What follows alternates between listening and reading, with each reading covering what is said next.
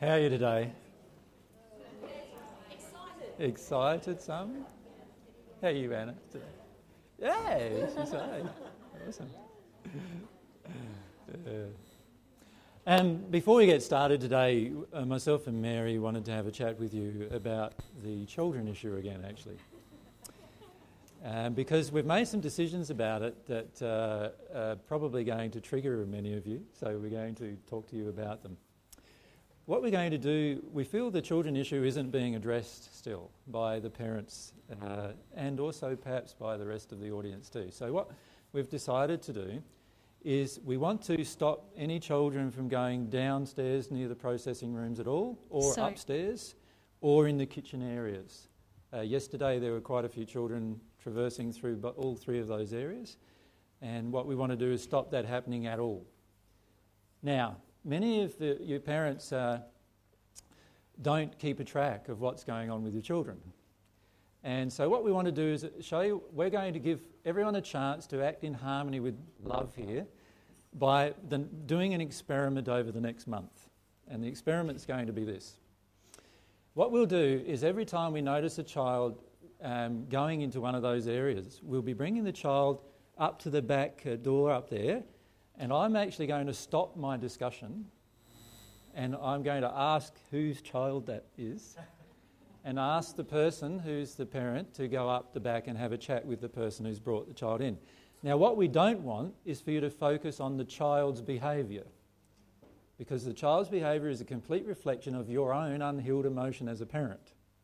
What we're going to do instead is focus you on the emotion you feel as a parent about what's happening with your child. Now, now if the behaviour doesn't stop after a period of two more seminar weekends, so we'll give it a month, and if it doesn't stop and we still f- feel the same things happening, myself and Mary have decided that we're no longer going to use the venue. Right. So that will mean we don't have a venue, and um, we might just uh, hold groups at Wilkesdale. um, the reason why is that uh, we feel that it would be very beneficial for many of the parents to re look at the parenting DVDs that we did. Now, very few of the parents were actually at that presentation, and so what we'd like to encourage you to do is to, if you can get a copy of those DVDs, have a look at those DVDs and look at your own emotions that would drive your children's actions. So, right at the moment, there's children right in the back there, and many of the parents don't even know whether it's your child, where your child is, what's going on. Many of you have also been bringing your children along knowing they're going to be bored. And you need to look at why you're doing that. Like, why would you purposefully bring your child to something that your child is bored to actually be present at? And what's going on there for yourself? And for many of us parents, and this is emotions that, uh, there's some of the emotions that I'd like to address. For many of us as parents, we have this feeling that we almost regret becoming a parent. And we regret the time and energy and resources that it takes up inside of us about becoming a parent and having to do this and know what our child is doing and so forth, not understanding actually that our child is just a perfect reflection of the emotional condition of its environment. So the children at the moment are perfectly reflecting our emotional condition in whatever they're doing. So one yesterday during the discussion, quite a few children came in up the back and were quite loud. They were loud enough for me to be a, a, little distracted, and I know yesterday I wasn't in fine form, but yesterday I, was, I could feel the children and their, and their distraction. Now, that is the audience wanting to be distracted. Does that make sense? That's the audience's law of attraction. And we need to start looking at the fact that the children are actually perfectly reflecting our law of attraction. N- not just the parents, but also as an audience, our law of attraction and our feelings about the venue. And this is why, if, if we can't deal with this issue emotionally, myself and Mary don't feel comfortable using the venue anymore. Because if we can't actually apply the teachings of love that we're receiving in a way that's owning the emotion, then I just feel like, well, I might as well go home with Mary and enjoy ourselves at, uh, at Wilkesdale, and uh, you won't see us very much uh, during that time. And it's not a threat, by the way. It's actually just a feeling that I have that it's pointless talking about things over and over again without there being action on the issue. Does that make sense? So, so I'll address your questions in a minute, Nina, and I know you have quite a number. But um, the, the issue is like, firstly, I know with the children, you need to consider why is it that they feel bored? Now they feel bored because, like, I know that, uh, like, having listening to a guy talk for four hours is a very boring thing, right, for most children. But they're also feeling bored because of the lack of interest of their parents in them during this process. Does that make sense? There's also something going on there with regard to love and acceptance and approval and all these other types of emotions. So it's very important for us as parents to start addressing the issue. Now, I know every new group, there's new parents with new children at a group, and that's fine. The, the same principles will apply in every case. In that, if we find that this issue of love of the venue is not being addressed, and appreciation and gratitude for the venue is not being addressed, then it's something that we as an entire audience need to look at. And I am not willing to hold seminars in a venue that's not being appreciated um, by a group of people who are present. Does that make sense to everyone? Now, I know that's quite confronting, but we're here to learn about love, but not just to learn about love, but to actually practice love in our lives, which means actually practicing love for everything in our surroundings, including our own children. And I feel it's just so important to understand how much of what's going on with our children is our own law of attraction. So some of you parents will feel embarrassed about this kind of events happening. Some of you might feel angry with your children, and that's covering over some grief and sadness that you feel about the whole thing that's going on. And we need to address these issues rather than just talk about them anymore. I want to demonstrate to you that I'm serious about addressing these issues, whether you are or not. Right? And I'm perfectly happy to not have any more seminars here if, if, it, if one or two of you get to the stage where you understand what's going on with the law of attraction with regard to the children that are present. We don't want to get into the stage of stopping the children from coming because all they are is a reflection of the parent's own law of attraction. Does that make sense? You wanted to say? I was just going to say that it is an issue of us practicing love as well. Every time we come here, we're receiving a gift uh, from Peter and Anna of this space for us to invite all of you and give you a gift. And um, if we feel that that gift is not being respected, then uh, we have a, a, a, loving obligation to consider whether we want to keep receiving that gift. Mm. Yeah. Um, just to um, talk about some of the logistics in bare bones, just for all kids from now on, there'll be no downstairs in any of the rooms, no upstairs, and no in the kitchen at any time.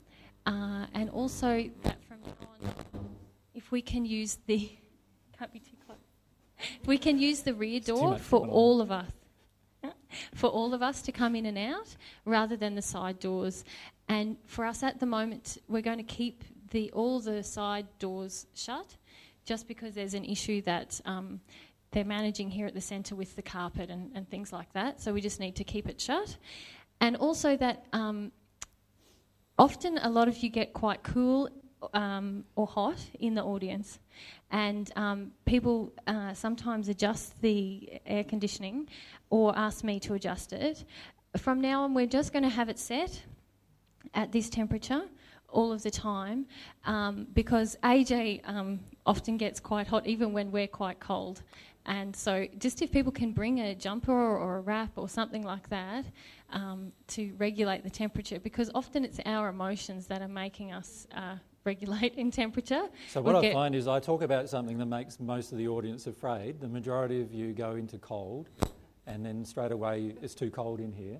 And then I talk about something that makes you angry, and the majority of audience goes into anger and goes into hot, and then it's too hot in here, and then and there's this cycle going on. And then, of course, this is happening with all the spirits that are present as well. So you've got this like cycles going on all the time. It's fun. Also, we've got the issue where there is mould that has been growing in the hall itself due to the amount of moisture that's been around recently, and Anna's been trying to remove that. Um, so obviously, we need to keep it closed to stop extra. And you notice there's these dehumidifiers all around the place at the moment, just trying to suck out the water in the atmosphere inside to get rid of some of the uh, mould. But, but, that's more of a physical issue. The, the, for me, the issue with, with the parents and the children is to, is, is to really look at what's going on for you, being present when your children don't want to be, and, and also look at what's going on emotionally when they are here. And also, uh, I don't understand why none of you have maybe organised some kind of um, roster, roster, to check on the kids, or like for some reason there seems to be this projection that somehow we should do that when we're already, you know, the the owners of the venue are already pri- giving the gift of the venue. We're already giving the gift of our entire time for the weekend and, and everything that we've got for the weekend. And, and yet there's this sort of expectation that, um, that we also somehow organise something else for the children as well, right? Which, which is just an expectation. So, what we want to do is, as ask you as parents, why don't you get together and sort out what is actually happening in terms of keeping your children interested if you want to bring them along? and, and what's, yeah. what's going on there for you. Why, why, do, why don't you want to take responsibility for that? Does, does that make sense? Like, look at that issue emotionally. The reason that we haven't even suggested that until now is because we feel that that is um, a part of you being parents and taking responsibility is, is thinking about what's happening in the venue and, and what you could do to uh, make it safe and amenable for your kids as well as for everyone else who comes along because there is an issue of respect of everyone else who's here wanting to listen to AJ. Um, and so if your kids are being distracting or noisy, um, there's an issue in there for you uh, about not only uh, yourself and your kids but everyone else who wants to hear. Mm. When Mary and myself have a child, um, what will be happening is uh, I hope to actually have the child um, with me while I'm giving talks. Um, and whatever the child does will be my law of attraction. Like, in terms of uh, if it starts screaming while I'm talking to you, obviously I'll have to deal with that firstly, because that's my love of the child would need to be expressed in that way. And, and so we feel quite strongly that it's really important to start addressing the issues as parents with regard to our children and what kind of things are happening with our children. And if you haven't seen the DVDs on the parenting, which are very confronting DVDs for the majority of people who ever see them, um, my suggestion is to have a look at them and, uh, and let yourself work through some of the emotions that cause you to distance yourself from your children so that you don't know what's really going on. So basically, what we're going to do is trial that for a month and in a way, it's a bit sad that we have to do even that because it means Mary and some others uh, volunteering to actually keep an eye on what's going on with the children and then um, bringing the children in the back to point it out to the parents when really the parents should already know what's going on with the children and already know where the children are and so forth and what's really happening. So it's a little sad that we've got to do that, and that's why we don't want to do it for a very long time but we want to give you an opportunity to, to actually work the issues through in a loving manner. And if that opportunity uh, doesn't work, then uh, our next step will be in one month's time. So, so there'll, be, there'll be two more weekends like this, and in one month's time, we'll actually stop doing groups here at the, at the, sem- at the centre. And, uh, and probably still do some workshops upstairs until they're all finished, um, and then we may not use the centre at all. It just depends on what happens after that. And of course, it's not nothing. None of these decisions are permanent, but it's just a matter of having a look at what's going on from a law of attraction perspective. So, what am I feeling inside of myself? So, when the children, even up the back, uh, uh, we're here up the back, and they and they're being quite noisy and whatever, and interfering with your listening, what's going on for you emotionally? Have a look at that. Because that, that is a whole audience law of attraction. So let yourself feel about that. So, you know, that smidge of annoyance that goes off inside of you about it, and what's their parent doing, and all those kind of feelings that come up in you, allow yourself to address some of those things. It's a bit like when somebody's mobile phone goes off. Many of you have a projection at that person. Well, that was all of your law of attraction. Does that make sense? We need to. And I, I think I've left my mobile phone on actually. So, um, but do you know what I mean? That, that all needs to be addressed uh, in, some way uh, emotionally. Um, was there anything else there was? Oh, just um, also another issue around love. Um, uh, there are a core bunch of people who volunteer to clean up and set up this venue every single time we're here. So they mop the floors and vacuum and clean every toilet and wash every dish and stack them up and put them out again uh, every time. And um, they're basically the same people every time. And just for people to have a look at um, where they're at around service to other people and mm. gratitude and uh, yeah. I feel it's, it's up to you if you want to be in service or, or give in that way, but um, but to look at the reasons why why you don't feel compelled to uh, just help out, um, even just grab a broom, you know, not to take on a significant role every time, but and the beauty um, of it, the more people who help, obviously, the faster the job gets done. And also, the same people don't have to do it over and over and over again, and then they get tired of it, and then you know you don't have that attrition process that goes on. So, so just feel about if, if you haven't been one who's ever offered assistance, but you've been here frequently, ask, ask yourself what's going on inside of me that I can feel that I could just come, use the facilities and services, and just go without me wanting to participate in, in showing love to others. Does that make sense to everyone? Just uh, uh, ask yourself that question inside of yourself. Is that it? That's it. Oh, that's right. Nina wanted to ask a question. So we'll give her a mic. I'm just wondering what a loving way is to ensure that the new parents and new children come actually understand the requirements of the venue because some people might come and sit up the back quietly and stuff like that or we're just going to assume that they find out through the kids and the other parents and stuff like that I think that the kids who come all the time, they they know the rules, or you know, they know, and they're learning about love from their parents. So I think they can be leaders in that. But there is someone, Natalie. Are you here today, Natalie? No, who sometimes greets people as they come, and I was going to talk to her about just um, mentioning that when people have kids with them. Uh, just just the basic ground rules anyway. The no downstairs, upstairs, and kitchen thing. Yeah.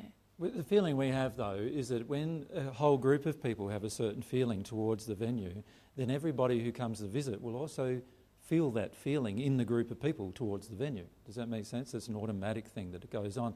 And if the children have the feeling because the parents do, because your children's feelings towards the venue are actually a direct reflection of your feelings towards the venue. And so if the parents have a feeling towards the venue of gratitude and love and care and, and, and all of those feelings towards the venue, then the child is also going to have that feeling towards the venue. And so instead of all the children being misled by one person and doing something damaging to the venue, there'll be more of a positive influence in the other direction by all the children who are, present frequently. So the key, the key is to deal with the attitudes that are there inside of ourselves emotionally. So, so one of the big attitudes that many of us have, and I've mentioned before, is this attitude that, oh, you know, people who have money should provide things for us. You know, like we deserve them, and they, have got the money anyway. And you know, who cares if you know there's a bit of damage here and there? They've got the money to fix it anyway. And there's a lot of those kind of emotions that we have, which actually are born out of anger towards people who have more than us, oftentimes, which comes from causal emotion in our childhood as well. And so, oftentimes, we've got all these causal emotions that motivate um, our own attitude and we don't see our own attitude. So, for example, one of the attitudes we have is I'm allowed to demonstrate my own free will no matter what I choose to do. Now, that actually, while it's, while it's true in one sense, you're forgetting one other part of that, and that is there is a consequence for every unloving thing you choose to do. So, while from God's perspective, you are totally able to go out and murder if that's what you wish to do, right? God's not going to step in uh, this all of a sudden and stop you from doing it, right? This is why there are murders happening on the planet because people want to do it. And God doesn't step in every time and grab the person by the scruff of the neck and pull them up and go, hang on a sec, you're out of line now, you know? Like, that's not how God acts towards us, right? God allows it to happen. But there is a consequence in that person's soul for every single act that's unloving. And when we argue for free will, without arguing also about the consequence. In other words, internally, whenever we say to ourselves, But I've got free will, I'm allowed to do what I want, why aren't our children allowed to do what I want and so, what we want and so forth? What we're arguing for is free will without consequence. You see, in that straight away out of harmony with divine love principles, because all free will has consequences. That is a part of the law. So, so what we need to do is address, address inside of ourselves as parents.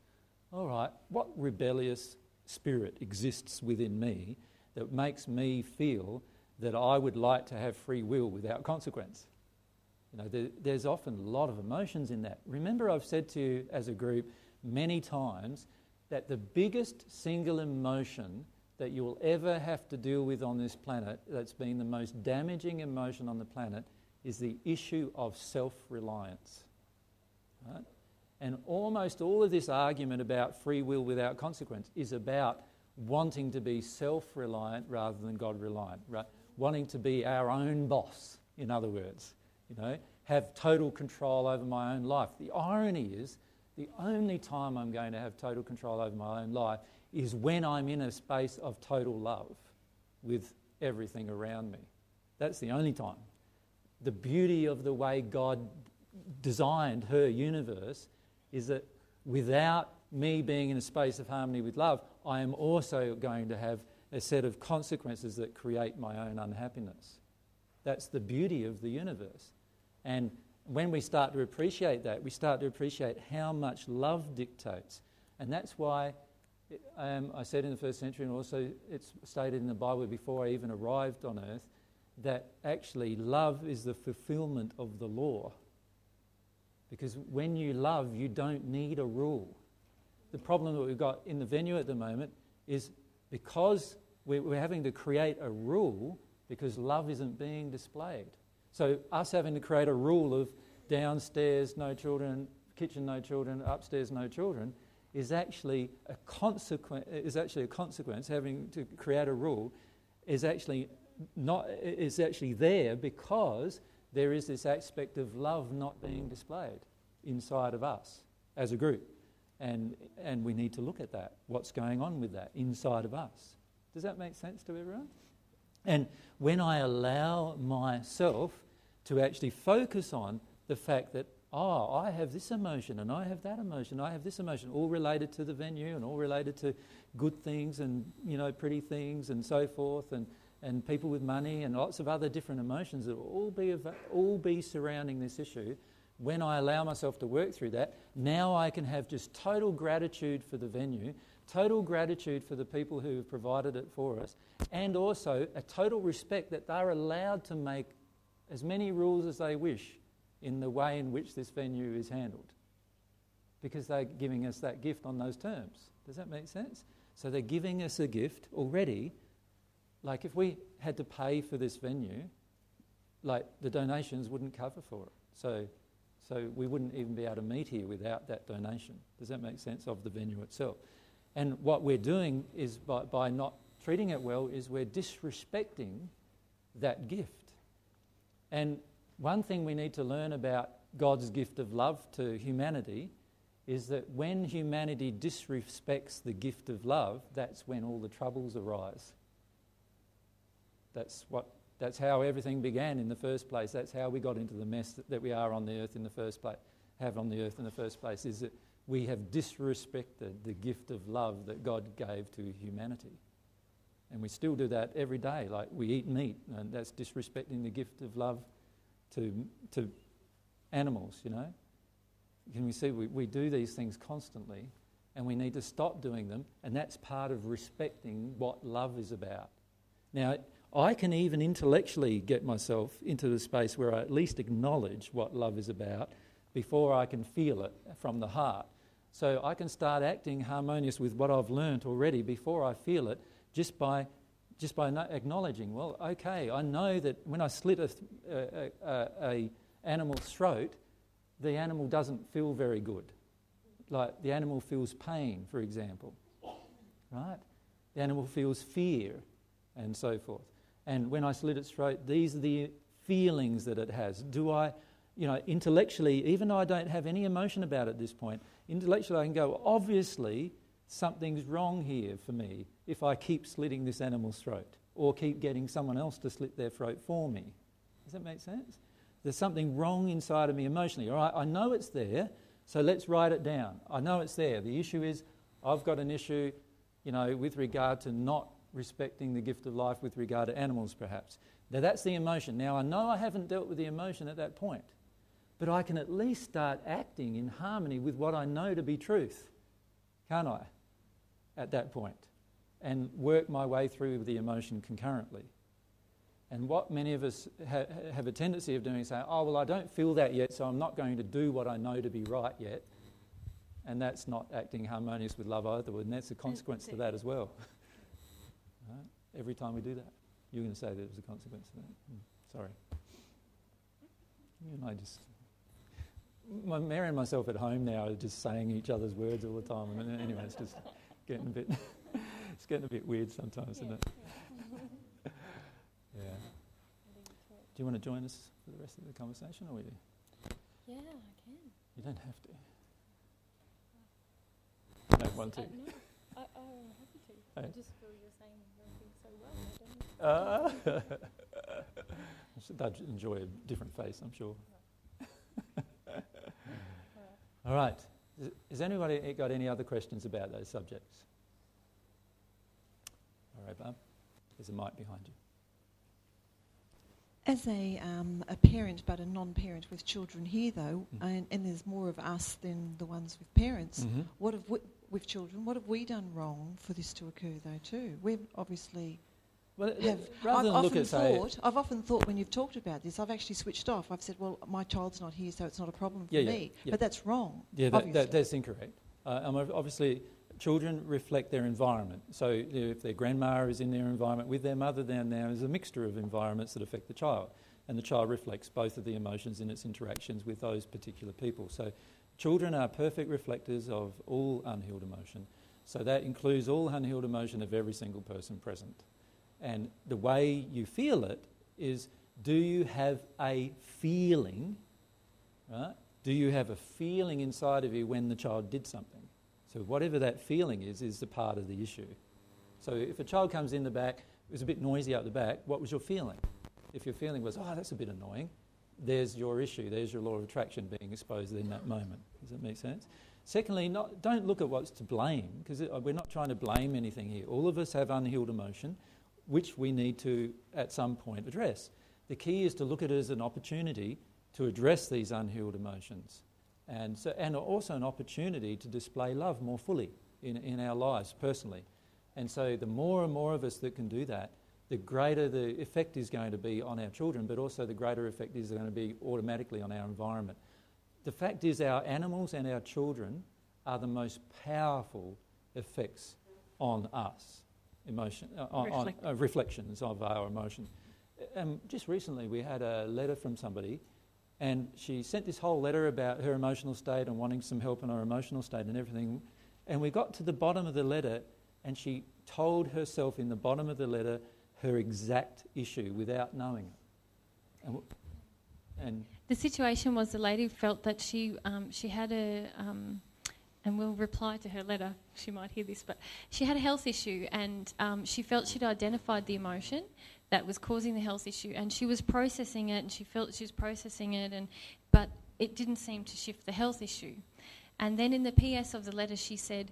Um, my dog actually gets really worried when I'm going into this grief.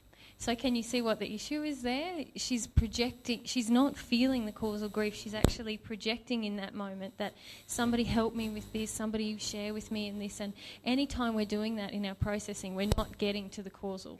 Because the causal you can go to on your own, um, and you'll, you'll be on your own when you feel it. Mhm. So, So her, her dog was actually telling her the answer, and the answer was that she wasn't actually feeling her causal emotion, she was projecting outwards the, un, the, the need for somebody else to feel commiseration and feelings for her, and the dog just perfectly reflected that projection straight back at her by coming up and getting distressed at her own distress. Right? The truth is, when you own an emotion within yourself completely, your dog will not get distressed nor will your cat, nor will your child. Right? That's the beauty of emotional processing. When you own your own emotions fully, now everything, everyone around you does not feel the projection of those emotions anymore.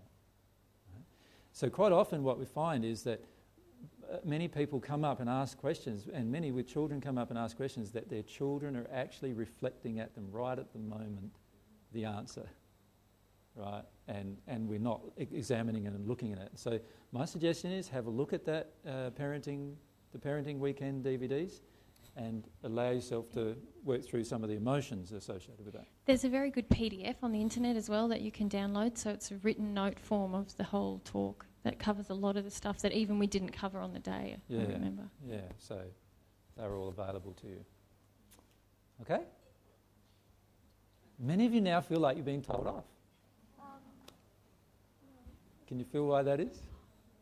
I- um, it's not being told off. Well, I personally feel not being told off. I'm feeling maybe a bit ashamed that I um, reflected to the children Yeah. um, my annoyance instead of reflecting love to them, Yeah. because that Yeah. has created more annoyance by that. Yeah, and, and the fact that you have the annoyance feeling going toward them, it's an anger feeling really going towards the child. The anger is covering your own grief of about something here, about you not being loved, you not being respected, or something going on there under, uh, under the layer of anger.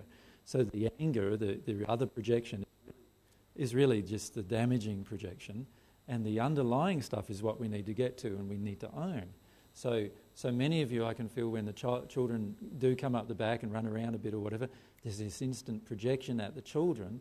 But in reality, what we say, oh, okay, here I am projecting at the child. Obviously, I'm out of harmony with love now. Let's go deeper into this. What is it about? Oh, I feel annoyed. They're interfering with my enjoyment of this experience, or whatever it is that you're feeling annoyed about. And the irony is, is as, as collectively, as we deal with that emotion or those group, different emotions, the children will all calm down and do the reflect those. So we all have to take responsibility for what happened has Exactly. happened, not just the parents. Exactly. Yes, and it's very important to understand that is that it's not just the parents that are involved here, but it's also then all of all of all of us as an audience.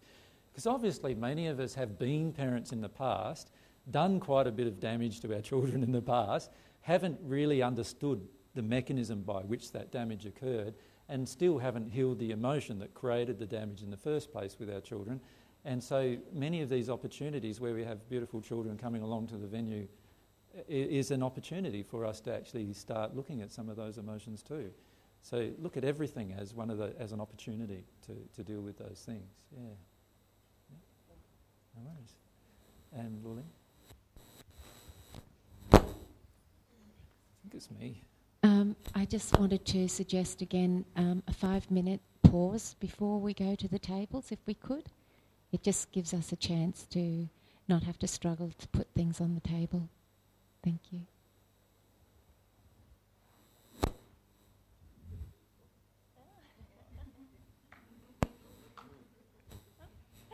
Um, yeah.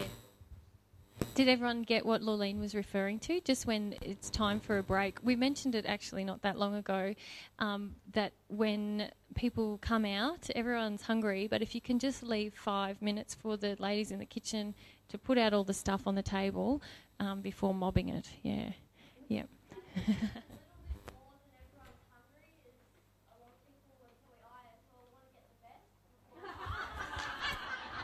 Because there's some pretty good stuff, isn't there, Sol?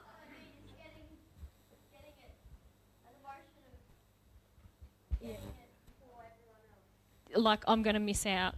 I missed out, and I'm going to miss out. Yeah. Yeah. Yeah. Good call. Uh, I agree.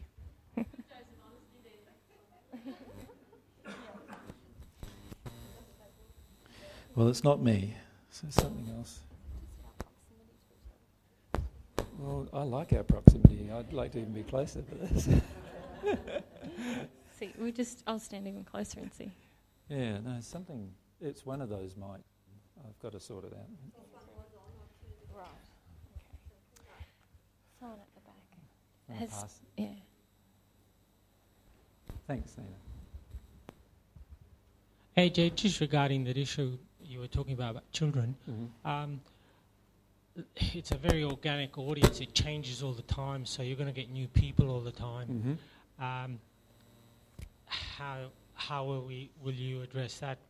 Will you be reiterating it Well, like I I said, if, if the majority of the people here have a certain emotion coming from them of care and gratitude for the audience itself, uh, for, the, for the venue itself, then obviously that's going to rub off on everyone else. But, but if the majority of people here haven't healed those emotions of gratitude and care and you know wanting to act lovingly in a manner towards others, can you just turn that one off too and just see what's going on? Um, then if the majority of audience don't don't um, um, feel that, then then obviously any new person coming along is not going to feel that either.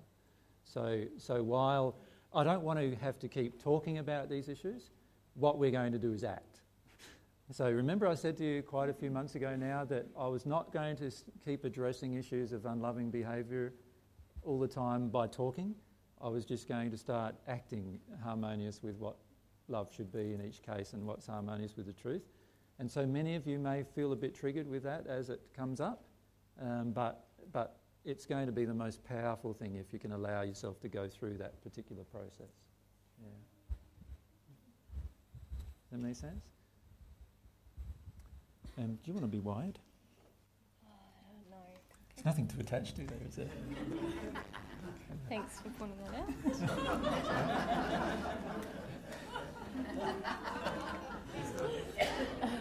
Very so embarrassed. All right, let's uh, get on to the subject. Um, which was this subject? The human soul and passionately desiring positive, positive change. How did you feel about the discussion yesterday so far? Exciting. Yeah. Can you see how, if you can see how you've got actually a lot more control over your own progression than perhaps you've realised. You see, a lot of times what we do is we wait for our law of attraction to bring us a negative event, then the negative event triggers us, and we get all upset about the fact that we had another negative event triggered us. You know, why do we keep having a negative event? So we go through all that emotion, and then, then we go through the emotion that the negative event actually triggered, which was a whole different emotion generally, and we feel about that one. And then we dread the next time it happens. And then, of course, because we dread the next time it happens, there's fear in there whatever, of course it happens again, and away we go again on the same cycle. Can you see actually that it's sort of almost a trebling of your emotional work when you do that? Whereas if you go for the passionate desire for positively changing is setting up your life in such a way that your life is actually now attracting all the things you need to trigger you emotionally, whatever those things are, and you, you start working with your soul. You see, at the soul level, your soul automatically knows this, through the laws and what's being confronted within it, it automatically knows how to actually deal with all of this emotional baggage. The problem that we have most of the time is we, we want to avoid it. So that's, that's the issue that we face. And I think that change happened for me when I, I think, and I think maybe you're going to talk about this, um, when my faith in the process grew, like when I realised, oh, well, I worked through that emotion and it did really change my whole law of attraction. B- Until then, I think even though intellectually we might trust the theory that, yeah, if I deal with my emotions, my law of attraction will change and I'll get closer to God. Um, if we're not passionately desiring it, I think it belies the fact that we haven't actually shifted into that place of really believing it emotionally Mm. and having faith in it. Mm. Yeah. Is it too? Yeah, so, so can you see how um, there's quite a few emotions that actually we, well, quite a few qualities, I suppose you'd call them, that we really need if we're going to get into this place of having a, pa- having a passionate desire to change rather than resisting the change all the time. And, and one of the primary emotions is the ones that Mary just mentioned, faith. So, so let's just write that down. So, what do we need faith in? Well, can you see how, firstly, we need faith that change is good? Because most of the time, what do we believe really? That any change is going to be bad for me. So, so when I'm faced with living in truth with my partner, for example, so let's say, let's say I've cheated on Mary and I'm faced with this aspect, all right, I want to grow towards God, so I'm going to have to actually deal with this aspect that I've cheated on Mary. So I actually get into this place now where I'm willing to speak the truth to Mary about what I've done. So that's one of the things that are going to be necessary. So I begin to speak the truth to Mary about what I've done, and, uh, and and I start realizing that actually, if I tell her the whole truth, it's going to sound really bad, right? Um, and if I just say, "Oh, I was attracted to somebody," right?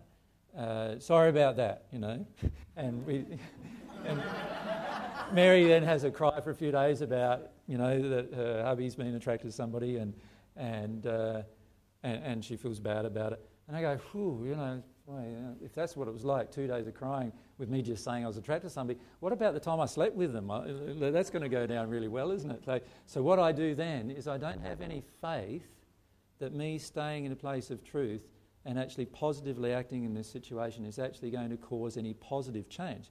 What I do instead is I'm now going to go dread. Well, what's she going she cried for two days with me just saying I was attracted to somebody.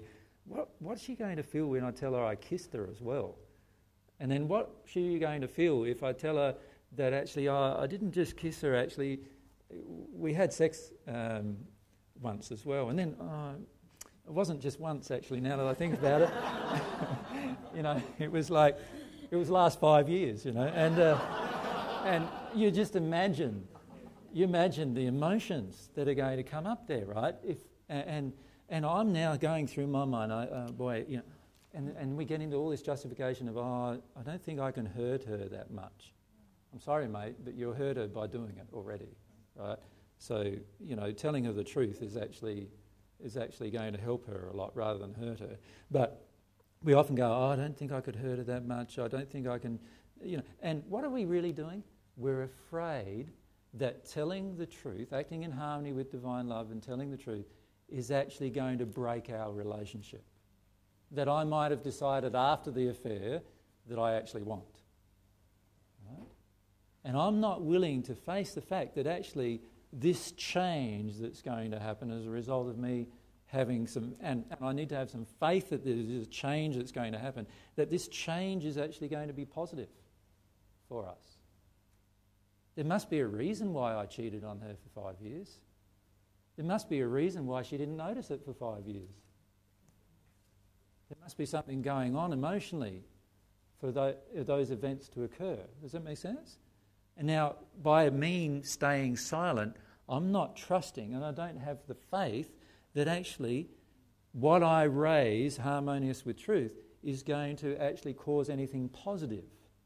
I actually believe instead that she's going to have a meltdown, and sure enough, she has the meltdown, which you can understand, right? And, and now she wants to leave me, and then, like, you know, three months, six months' time, I'm still pleading with her to forgive me, but she won't forgive me. And she, eight months' time, she goes off and has some other relationship because she's still upset about what's happened. And, you know, all these different things could happen. And in my mind, I'm going, oh, this ain't positive, this ain't positive. You know, I, you know, I can't open my mouth and tell the truth here. Right? And the reason why I'm not doing it is because I don't have faith. I don't have faith that if I do things God's way, everything will work out for the best. I just don't have that faith. Right? Can you, you want to say something about it? I know you want to say lots about this. I was going to say, uh, I need to have faith that change is even possible. So some people are in the reverse situation where they've been unhappy for a really long time, and they, they don't feel that no matter what they do, it's not going to it's not going to change. Mm. So, how many of you feel change isn't really possible dealing with your emotions, for example? Yeah, some of you feel that way. Yeah, because a, a, lot of times, you, you know, many of you have had the experience already. You deal with one emotion, and you think you got it right. You think you got the whole thing out of there, your damn law of attraction keeps kicking you in your backside again and telling you that you didn't really get it fully, right? So you go, oh, you know. And then this law of attraction happens again, you know, like the second time you think, oh, I dealt with that. And there's all these flavours often to our law of attraction, but we, after the third time and we still haven't dealt with the actual core issue that causes our law of attraction, what do we start doing then? We start going down this, oh, maybe it doesn't work, you know, it's like, oh, no, no, it's like, we don't, we're starting to believe inside of ourselves that it's not possible to, to fix things inside of us. Another thing we need to have faith about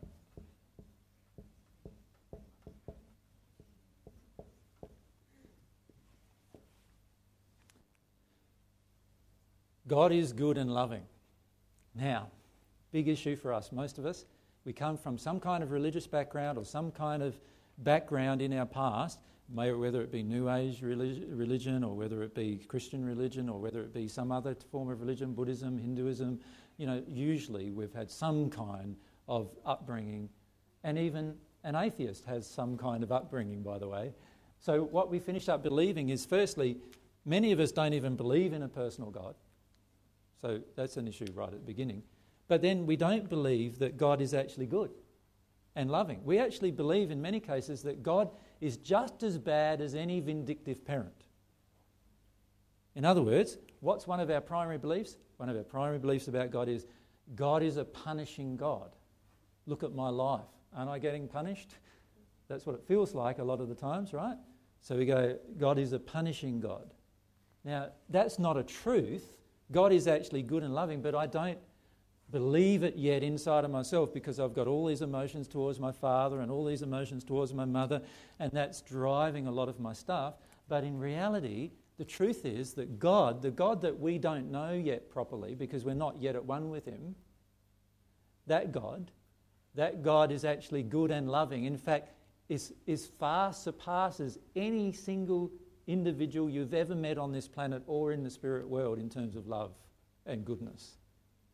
And in fact, all the love and goodness in any of those people as a total comes from God. So God is even greater than the total of all the loving and goodness that you've ever seen on the planet or in the spirit world. And God is even better than that. In fact, if we go further, it then follow that God is, it must be infinitely good because there is an infinite number of things that God has done that are all good. So, so the truth is that when we begin, we need to have faith that that is true because we don't believe it yet. We don't believe that's true yet. Inside of ourselves, we don't believe it's true. We hope it's true, which is totally different than believing it's true and feeling it for ourselves. And so, what happens is when an emotion comes up, what do we go? We don't go, oh, God is good. He's going to help me get through this emotion. He's going to help me resolve it all. I know that if I do everything God's way, you know, I, I, do it in a loving and truthful manner, and I'm honest with myself, and I'm open, and I feel this emotion pass through me, I know that I'm going to get through this. We don't feel like that hardly at all. What we feel like instead is, no, God's a punishing God. He's punishing me again. Look at the law of attraction attraction's hammering me, hammering me. Why did God make this fucking law of attraction thing for? right? And we say, and that's what we do. We say we get so angry and upset, right? That we, that we start getting into a rage with God about what God's done because we don't believe that actually everything God's done is good and loving. So, what about this spirit influence thing? Hey, how cruel's that? That's what we start feeling. You know, when I start talking about spirits and how they can influence our life and what they hook into, why did God create a system like that? Like, not understanding that, of course, that even that system is loving. Right? We don't understand that yet because we don't have the feeling yet that that's true. But at some point, we need to have the faith that it's true.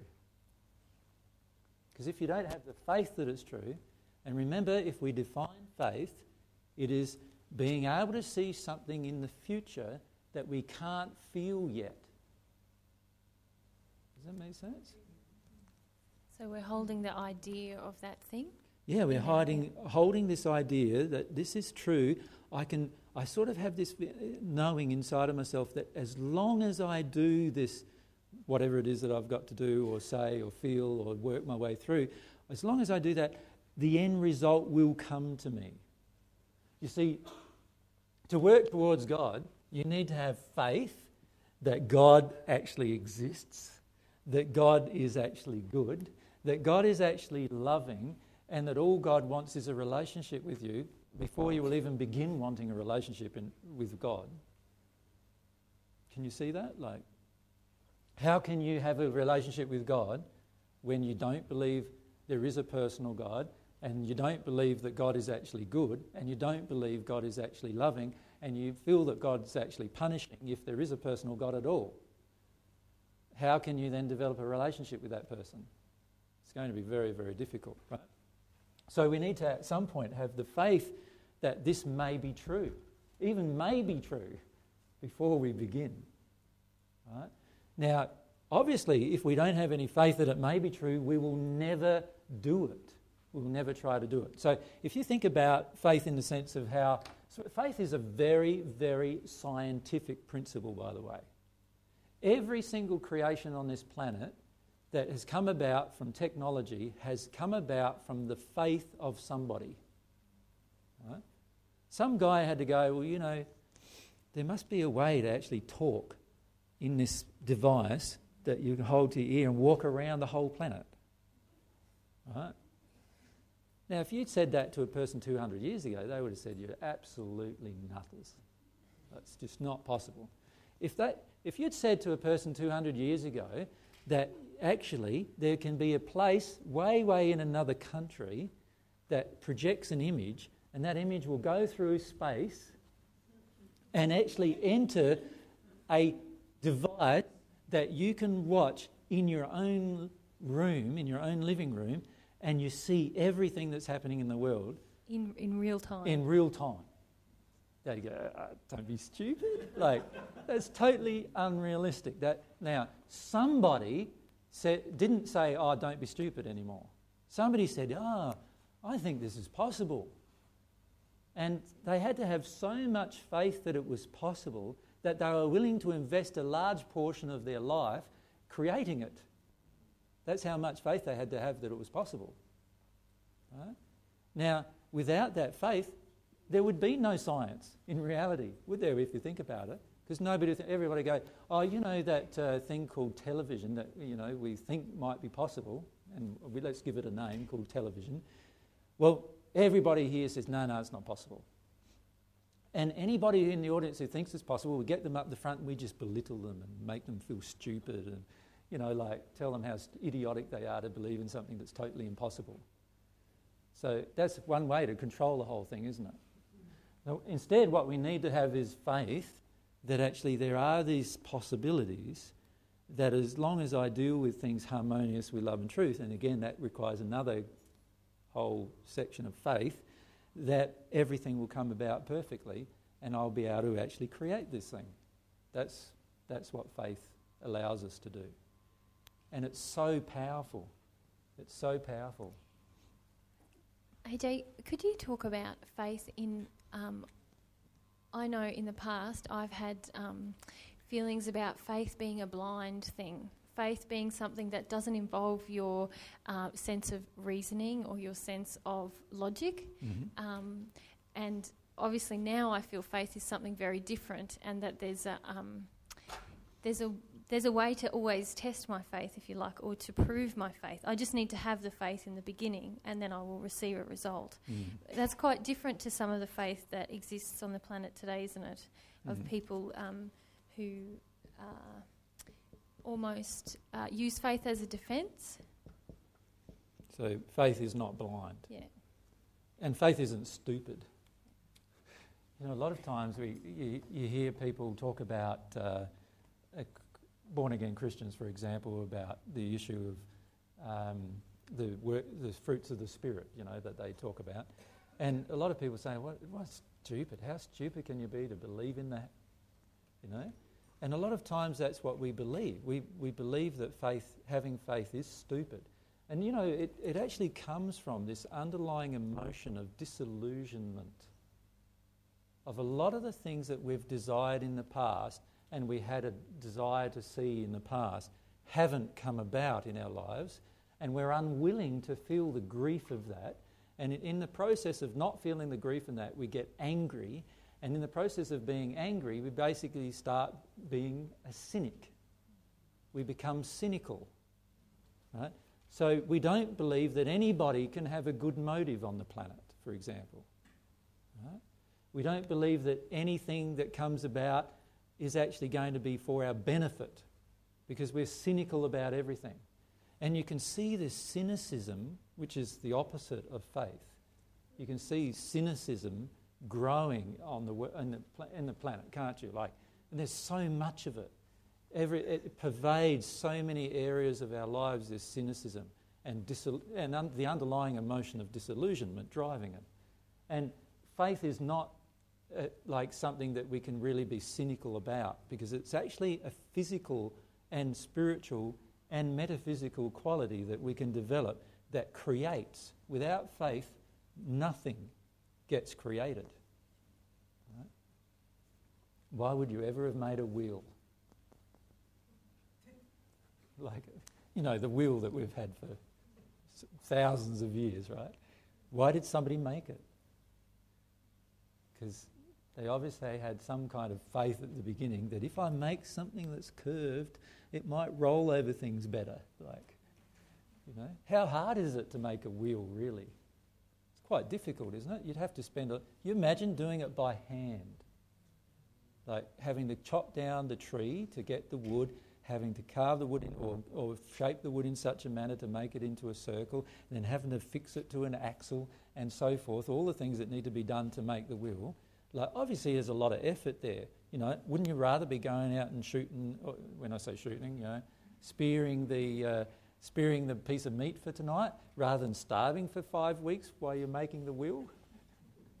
And so, what happens most of the time today on the planet is we get into this state where we're only interested in anything that is a quick fix to something. This is why people are addicted to New Age philosophy because it appears to be a quick fix. Many of you became addicted to New Age philosophy and then realized 20 years later that it wasn't as quick a fix as what you believed. right? But we start the process because we believe it's a quick fix. And faith is not like that either. Faith, faith is very patient.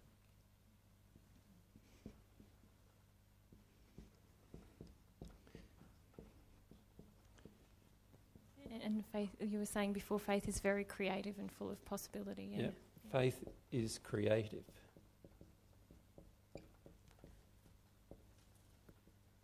So now, if I apply this principle of faith to the subject that we're discussing, which is passionately desiring positive change, can you see that if I'm cynical about change, that it's going to be very hard for me to passionately desire it? Can you see that? But if I have a belief inside of me, if I have faith that I can change positively quite rapidly, and I can experiment with some of the principles of that, then obviously now I'll have a desire, I'll passionately desire to do it. If I have this feeling inside of me of disillusionment with the universe and the world and what it's done and what it's done to me in my life, and I don't deal with that emotion and I let that emotion drive me for the rest of my life, then I'm going to, it's going to be very hard for me to passionately desire change. Can you see that? So, so I need to have some faith that actually all of these things are possible and all I need to do is exercise a desire to get them. Now, faith isn't as stupid as what many people think. Because, you know, most of the time, what we do is we fail to perceive what has been done before us. To give you an example of that, you, you obviously know now that you can fly in an aeroplane. In fact, they've now made aeroplanes, haven't they? What's the new uh, 7, whatever it is, 9 7 or whatever, 8 7 or whatever it is? It can have 550 passengers or something in it. Right? A380, sorry, 550 passengers, double layer, two stories high. Like this great big monstrous thing flies. And it doesn't just fly, it flies at like 600 miles an hour, almost like, you know, it just flies at these incredible speeds, 1,000 kilometres an hour or so.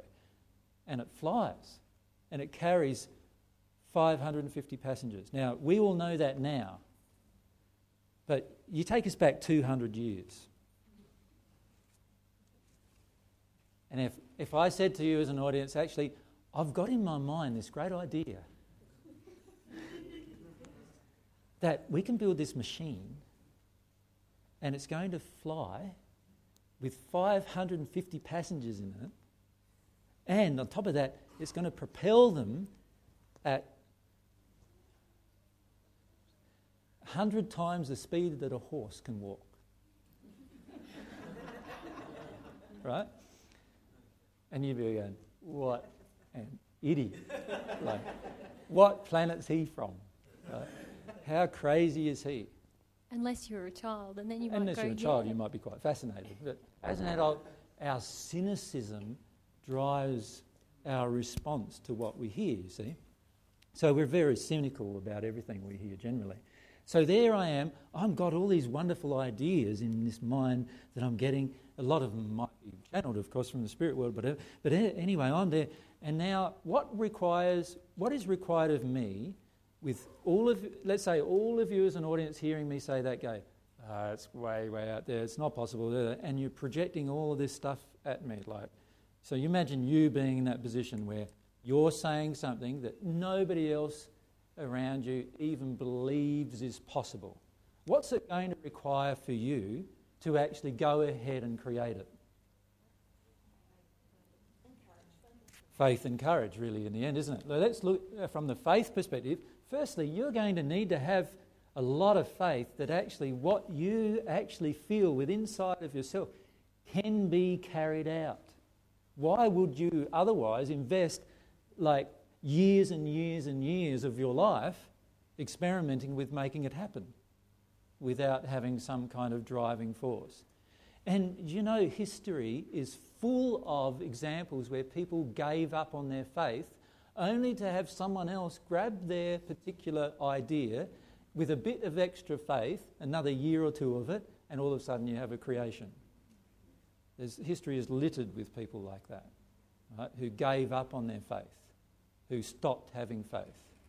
And so, so, can you see how, if I'm going to stick with the divine love path and I'm going to passionately desire positive change for the rest of my existence, I'm going to not not want to have any more this desire to give up when the going gets tough.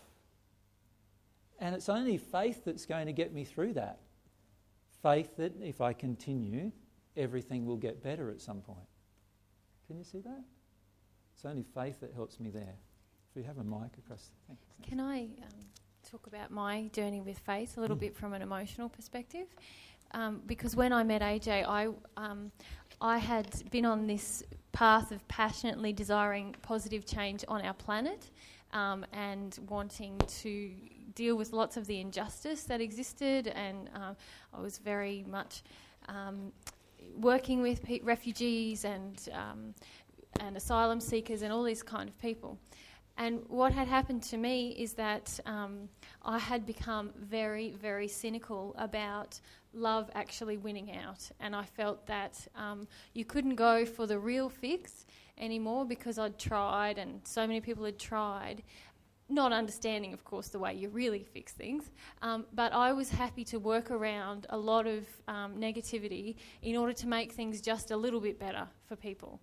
And um, so what I had to go through, I was just thinking about ways that we grow in faith, mm. um, because for me, two years ago, when you said you have to have faith, I go, oh, that's fairly empty. I don't know what to do with that.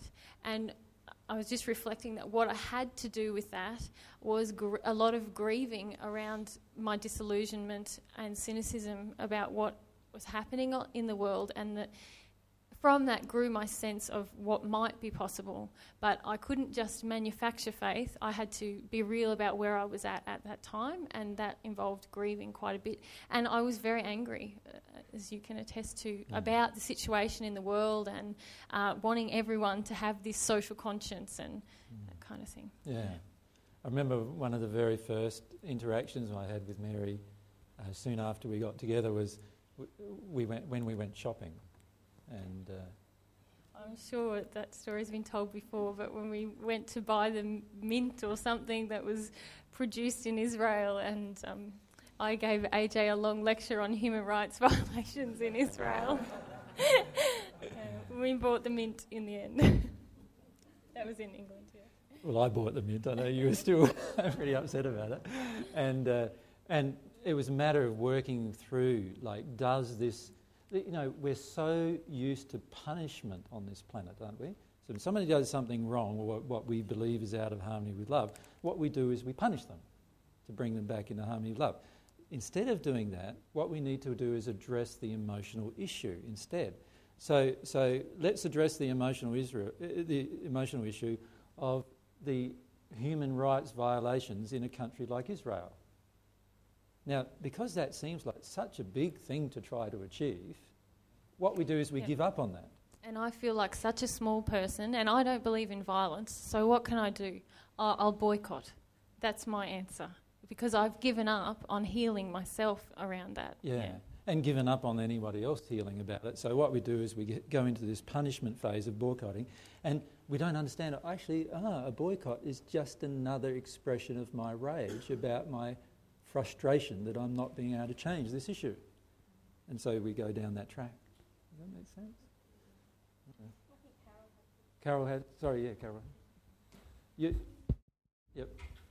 Yeah, I was just going to ask. Um, I had a conversation the other day with another person about faith, and Yeah. he mentioned that um, he gets confused that it, what he has could be hope, and um, Mm-hmm. and then I always thought that I had faith with this path, but then I started to question myself. Maybe mine's hope, and then I started to get a little bit down because.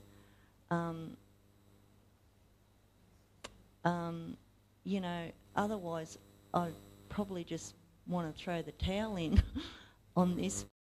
Yeah. Sorry, um, because that's what I've been hanging on to. What I think is faith. Don't really know what faith is. I suppose it is a bit of hope. Yeah. No, um, no, they're very, very different qualities. Okay. Yeah, actually. So, so you can hope that uh, somebody you really like might be attracted to you at some point in the future. Right? And you can hope that for 10 years. But does it ever become real?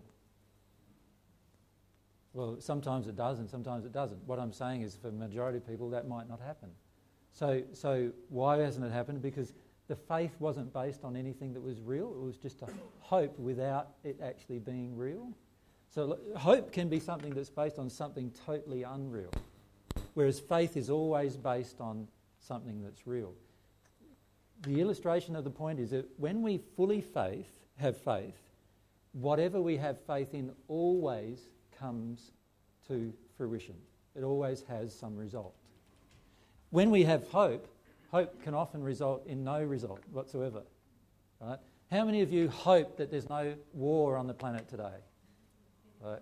And yet, like, there's still war on the planet today and tomorrow and the next day. But we can have faith that it's no war on the planet if we do a certain thing or if we take certain actions that can create it. And so faith always, reso- always has action involved as well. Whereas hope is often, I sit down and hope, but I don't have to do anything other than hope. And often hope is born from emotional injury. In other words, I don't want to feel my underlying emotional reason. If, if I didn't have hope, what would I feel? I'd feel hopeless. And let's go, let's go deeper than that. What does that feel like? So, so, So, go on. to use the illustration of me, when I met AJ, I hoped that um, I was going to be able to be at one with God. Um, but really, I had all of these horrible feelings that actually we can't heal ourselves and we can't change. And I had to go through them in order to gain faith in what I needed to do to get to that point.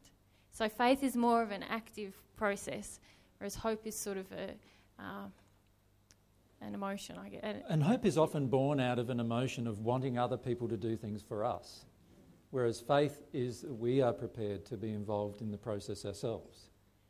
Yeah, I have a bit of a thing about, uh, and I've been um, paying out on God a bit about it. How, oh, because I'm on this path, then you help me get there, Yeah. sort of thing. Yeah. And um, I've been doing a bit of, yeah, paying out there lately because Like, I feel like, yeah, like- I feel I'm like trying I'm my trying. No one else is trying. I feel like God should be giving me a bit more into, you Yeah. know, like divine intervention or whatever. Give me a bit more of what I need. I'm on the path. I'm on the path. Isn't that enough? I need know, you to I'm show it? me that it's working. And I guess I come back to all the time law of attraction, and when I release, then that changes, and it's kind of like, is that it? You know, is that all I got? So sometimes I feel a bit like that, though. Yeah. A lot of times, hope is actually covering over quite a bit of rage. Um, because it, we often uh, have quite a lot of hope about certain things happening in the future, but, but what actually finishes up happening is that uh, we, we, we are using our hope to cover over our frustration that it's not happened in the past. So, so for example, I, you know, I might meet a woman and I hope that she takes an interest in me. Right? Now, that's totally different than taking action and having some faith that if you take some action, something will result, isn't it? So I can sit there and hope all I like, but there's a high likelihood that without any action, this woman's not even probably going to notice me, right? And so this is the this issue we face. Often the hope is born out of our desire to not act, whereas faith is always about action, because faith motivates action every single time. When I really have faith, then I'll have action. Simon, I'm not going to ask you for a question because you've been projecting at me for the last 10 minutes to have the question answered. Sorry, but that's. if you can feel about that, then we'll come to you. We can come over here.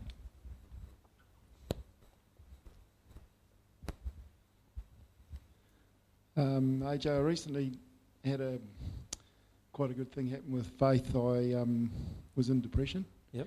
And um, I didn't know what to do about it. With depression, I was, felt like I was going down, and and it was actually realised that law of attraction started to help me. Somewhere I started to have faith, and I was sitting at a cafe, and there was a little sign put on the table for the table card, and it was a saying by Winston Churchill, and it said, "When you're going through hell, just keep going." Yeah. And that suddenly, suddenly gave me faith. It's Mary's favourite saying. okay. yeah, I just wanted to share that. That really got me going, and then suddenly other law of attraction things came in. Yeah in some way I felt the change was possible. Yep. And it was possible for me to come out of it. Yep. And I came out of it quite quickly. Yeah. And things came in, you know, like I went on medication and realised that that wasn't right. And then I had a phone call from my homeopathic doctor who I'd forgotten about, suddenly came in and she got me on some stuff and that helped me get off the medication on that. And yeah. then from there, there were other people here that helped me through it. So yeah. It was just having that faith all the way through, but just that one law of attraction helped me. Yeah. Yeah. And yeah. and can you see too how your desire also had an effect? Like. Yeah, yeah. You know, while, while you sit there and wallow in something, there's not much desire to actually do something for yourself, but you were prepared to actually take action for yourself as well. So that was an important part of that. And faith always does that. Faith is a, is a highly motivational thing. It motivates you into action. Like, so every single person who ever created anything in, the, in history has not only, like, faith wasn't something oh, they sit there and, yeah, I believe that's going to happen. Yeah, okay. And then nothing happens because they didn't want to do anything. Right? The truth is that every single person that has a real faith finishes up creating. They finish up creating what they have faith in. And that's what we do too. Yeah. Yeah. Very powerful quality. Yeah. Come to Ivana and then up the back to. Um, I was just wanting to know your views on like uh, things that are made in China and um, you know that sort of thing, and like because pretty much if I was to go to the plaza and go into any shop, really, it'd be you know something like that. Um, so yeah. So ha- um, and that in relation to love of the other people who are not getting paid very much for you know their time for creating these things? So the answer would be to boycott all of that. what would happen then? Then those people who are actually the workers would actually get nothing, and, and obviously getting something is better than getting nothing. So, so what's the real issue? The real issue is our penchant, our desire, particularly in the Western world, to be money focused all of our life. So if I wanted to heal some emotion inside of myself about what's creating this issue, I need to first look at myself and how much I'm conscious of money, how much I looking at saving money all the time, how much I don't want to pay what things are really worth, how much I feel like I'm getting ripped off all the time, how much I don't want to work for the money that I get to, how much we are in this state of uh, having monetary system that is based around uh, value, how much we value people with lots of money and value less with those with none. And can you see there's lots of emotions in it? Yeah, because I have, um, well, my law of attraction for a long time, well, my whole life practically has been that I haven't had much money. Yeah. Um, up until last year when I was working, you know, a 40 hour week and I was like, yeah, woohoo. Yeah, yeah. but, you know, my whole week was gone in a job that I didn't like. Yeah. Um, So we're willing so, to yeah. compromise for money, yeah, and sell ourselves for money. yeah, and when I do go shopping, I sort of think, eh, that's not worth blah blah blah amount of money. Yeah. So, yeah, that does actually make sense. I haven't actually thought of it that way to And if you actually think deal of it, that stuff. if every person on the planet did that, then we would never tolerate a person not uh, living on a subsistence wage, for example. We would, we would actually even, we would never even tolerate having to buy water. We wouldn't even tolerate having to buy food. What a ludicrous proposition, if you think about it. How crazy is it that you have to buy water? Almost every one of us do it, do we not?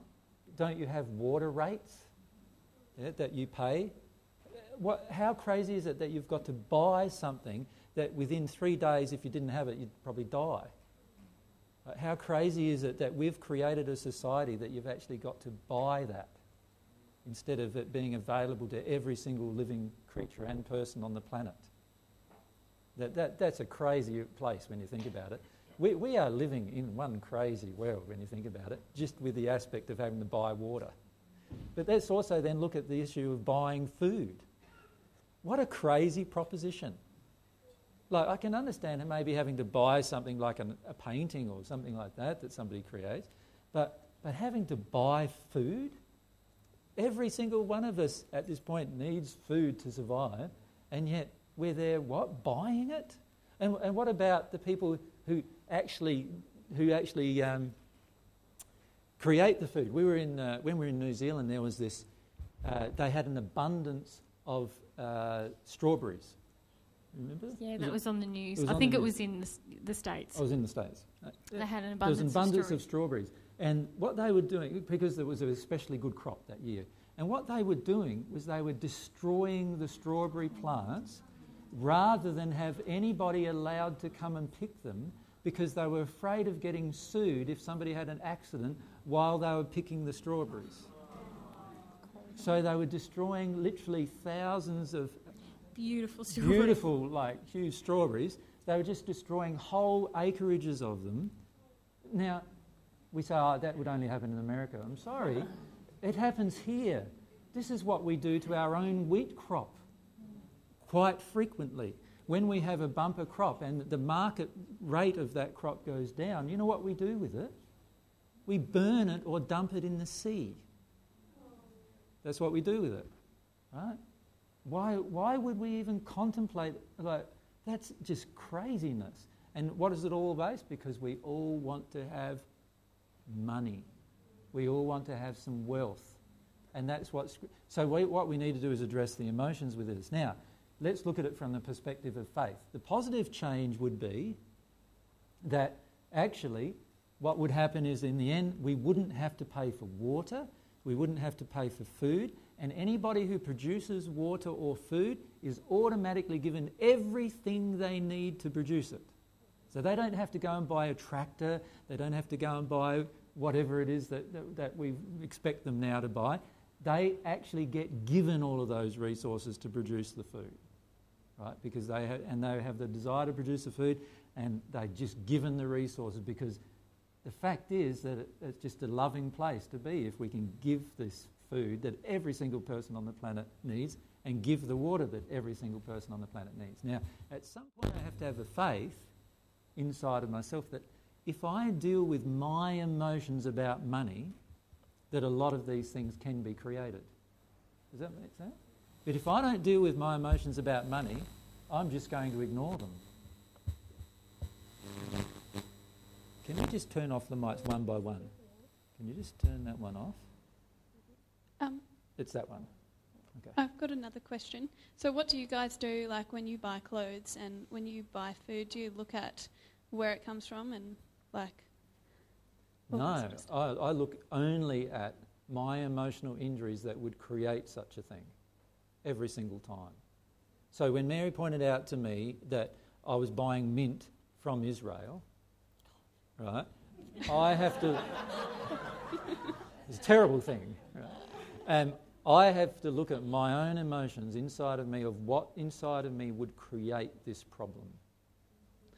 Oh, okay. Um, So, what inside of me creates the problem where, where of human rights abuses, for example?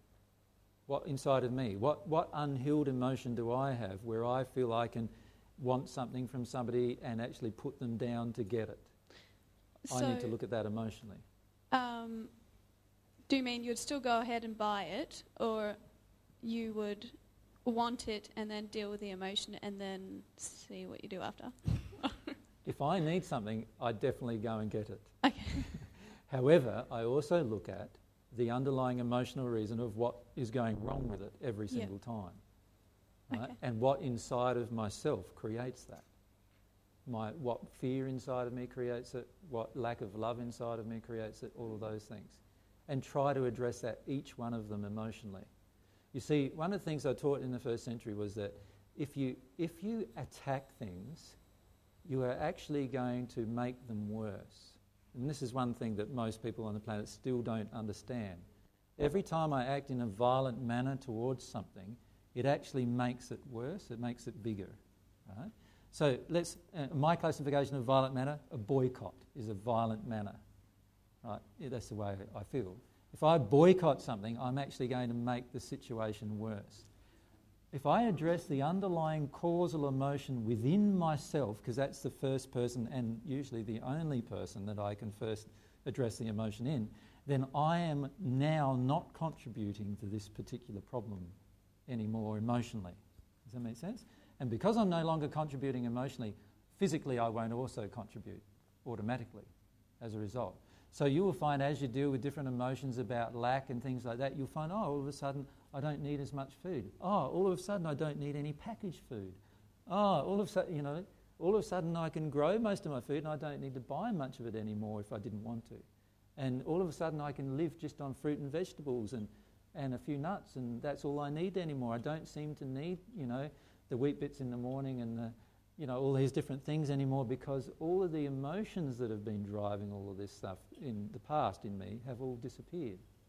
And all of a sudden, oh, I no longer need processed food anymore for some reason. In fact, the processed food tastes bad to me after I've dealt with a group of different emotions. It actually tastes bad for me to go and get a spaghetti. Even though it's not meat or anything like that, it still tastes bad. It still does, it affects my body and it feels bloating and it feels terrible. And so, you know, sometimes when we come over to the coast now and we go out to dinner or something, we come home feeling like, that was pretty bad. we just had a vegan meal somewhere, but it still felt pretty bad because there was a lot of processing in it. And, it, and, and my body now, particularly my body, is just rebelling against that. And so after a while, what happens is you start getting to this state where you don't need all these things you thought you needed before because you've dealt with the underlying emotions. And so that automatically creates better things happening in the environment. So, so you know how the majority of people on the planet would have a bin three quarters full of all this manufactured stuff, like being thrown thrown out. You know, all the paper, cut, you know, all these other things being thrown out because they don't know what else to do with it. After a while, what happens is you finish up getting a whole bin, and it might last you two months. It takes two months to fill up the bin, and then after a while, because you deal with different emotions everything, now, now, now you fill up half the bin in two months right? Because all of the other stuff that you're getting and all the other stuff you're attracting into, into eat and everything else is actually creating less and less and less waste automatically because you dealt with the soul condition that created it in the first place. And so, so what eventually finishes up happening, so what, what's happening for, at, for us at home now, almost everything that comes into the place gets somehow recycled somewhere. And the other day I was, I was, I, I, I love my worms, right? So my worms are like they're honoured in our in our place, and They're like our baby. they're our babies, right, at the moment. And and the reason why I love these worms so much is because almost every single thing that is that that that you could imagine aside from plastic and those things which we don't get much of anymore, um, every single thing that comes into our home almost goes to the worms at some point. And it's amazing. They produce this beautiful soil that we can use to grow other things from cardboard. Like, So at the moment, like last, last week, every single day, I'd get out my wheelbarrow, fill it full of, fill it full of water, pack it full of cardboard so it all goes soggy, and then chuck it all on the worms. And within a few weeks, that's all gone. All the worms have just eaten it all. And, and not only have they eaten all, what comes out is you pick up this soil and it's soft and light and fluffy and you can do anything with it. It's just amazing. And, and that's a part of bringing your soul condition into more and more harmony. As you bring it into more and more harmony, everything around you seems to work in such a way that there's less waste, less damage, less hurt to the environment, less hurt to people as a result. When I met AJ, I was trying to do it from the other end. You know, I wanted to be organic and recycle and, and do all of these things. Um, but I was still carrying all this other emotion, and I was very confronted when AJ went, "No, you've got to. We're not going to do that. You're going to like. We're going to talk about this emotion." And but now, as it's happening for me, I, it's it's a natural result, and it's not an effort, and it, it just flows a lot quicker. Mm. Yeah. Everything flows better. So if you multiply that by each one of us in the audience, and you multiply that by each person in Australia, you imagine all of a sudden how, like, now we've got these huge landfills getting filled up with rubbish. You imagine, like, Coca Cola would go out of business, um, right? And, and, like, I remember having one talk with uh, some people in the US, and they told me that if they had to not drink Coke in order to get at one with God, Diet Coke, in order to be at one with God, they would, they would actually never be at one with God because they love Coke that much. And I thought it's just so sad, sad, sad statement of the world, really. But, but yeah, if you look at it, how, how, what would happen to you? Firstly, what is Coke full of? And sorry, guys who manufacture Coke, like, but it's full of sugar, right? And what happens to your body when you eat lots of sugar? You get lots of problems in your body. You, your body becomes very acid. All of a sudden, your body doesn't work very well. You get all these health problems occur because of sugar overdosing. And so, and eventually, you have all sorts of internal uh, organs uh, um, breaking down because of the. Now, if all of us decided out of a love for ourselves, we would never drink a soft drink again. Because it's just really a love of self issue. So, out of love of myself, I would never drink a soft drink again. Imagine if everyone in Australia decided we're never going to drink a soft drink again. Now, firstly, all of those, you know what would increase? All of the ones who are growing oranges for orange juice, you know what's happening to them at the moment? They are letting their trees die because there is no demand. Right? They're ripping them out by the hundreds of acres in the riverland just letting it all die because there's no demand. Why is there no demand? Because we're all hooked on soft drink, right? So imagine all of a sudden all the juices stuff would start reappearing as well, wouldn't it? Which is much more harmonious with the environment and also with your body. But if you start thinking about everything that's affected, all of a sudden just changing that one little thing for and the reason because I love myself, all of a sudden there's these huge changes that occur. And all these positive changes can occur just by me making one choice harmonious with love of myself. Just that one choice. You imagine how less plastic bottles there would be by us all not drinking soft drink anymore. It would be huge, wouldn't it? Like, how much of that goes into landfill and everything else? And plastic, how long does it take to degrade? It's not like glass where you can just smash it up and reuse it or anything like that. It stays in the landfill. You've either got to melt it down again to, to, to reprocess it, which means you've got to clean it, melt it down. Huge amounts of water resources being used to do all of that. Whereas with glass, you can smash it in, pulverize it into dust, and use it in the garden. right? So totally different. And yet, what we've done is because of our demand, we create the result. So if we're looking at, all right, why is there all this landfill? And I look at the emotion inside of me Okay, the emotion inside of me is I want a convenient thing, right? That's what I want. And I'm still addicted to convenience myself. Like I'm still working through emotional issues about being addicted to convenience. Like we have 28 one litre glass bottles at home to drink water in. And I still drink out of plastic bottle. Mind you, we get most of it from everyone else. That's how it happens. But why am I doing that? Because I'm afraid of dropping the bottle in a venue like this and having a big mess to clean up. Uh, that's the only reason why I do it. It's an emotion uh, of desire and convenience and so forth. An emotion that needs to be worked through at some point, right? So, can you see that in the end, if we all just started to address those issues, but even just did it out of the sake of our own health, how much change there would be? So, I love myself so much that I'm never going to drink a sugar drink again, like drink that's full of sugar again. Wow, like, you imagine what would happen in most of the shopping centres? Like, can you imagine? There's a whole aisle of them. Like, where would that, that, that's all got to go, isn't it? Like, at some point, that'll all go. You, you see people with their shopping trolleys covered with what?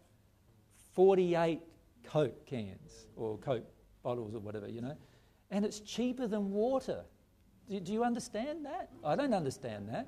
Like, like, like water costs me like you know one of these bottles is what I don't know two. Well, if you buy it at a service station or something, it's like two or three or four dollars sometimes, right? And yet I can get the same thing in Coke for a dollar fifty or two dollars. How does that work when, when Coke's got wa- that amount of water and sugar and flavouring and this and that and manufacturing? Like, I don't understand how that works. Like, when I went to the States last, I went into um, one of the airports they have a 500 ml bottle of Coke standing next to a 500 ml bottle of water. The 500 ml bottle of Coke was 80 US cents. The 500 ml bottle of water cost me $5.50 US. Could you work that out? I can't work that out. That's crazy. and, and the fact that I have to buy the flipping water in the first place is crazy. Like, So, yes, yes. I am. Oh, and what I'm getting at with it is that all we need to do is act harmoniously with love, and all of these things will change. That's what will happen. All of those things will change. And if I loved myself, uh, acting in harmony, harmony with love of myself, many of these things would change. But you know what the problem is? Is we don't have the faith that it's going to and we somehow think there is no relationship between my personal actions and my unhealed soul condition and what's happening on the earth. And that's totally incorrect. There is a complete interaction, a perfect interaction between what's happening on the planet and my own condition. Everything is linked. And if I have some faith that I change my soul condition and these other factors will change, the craziness of buying water will change. The craziness of how we, we, we're willing to, to, to manufacture something that costs us 80 cents when, and $5.50 for something that's good for us. Why does the thing good for us cost more than the thing that's bad for us? There's an emotional condition in me that, that creates that. Can you see that? Like, and if I have the faith that if I change the emotional condition, things will change, then things will change. That's how everything on the planet's ever changed.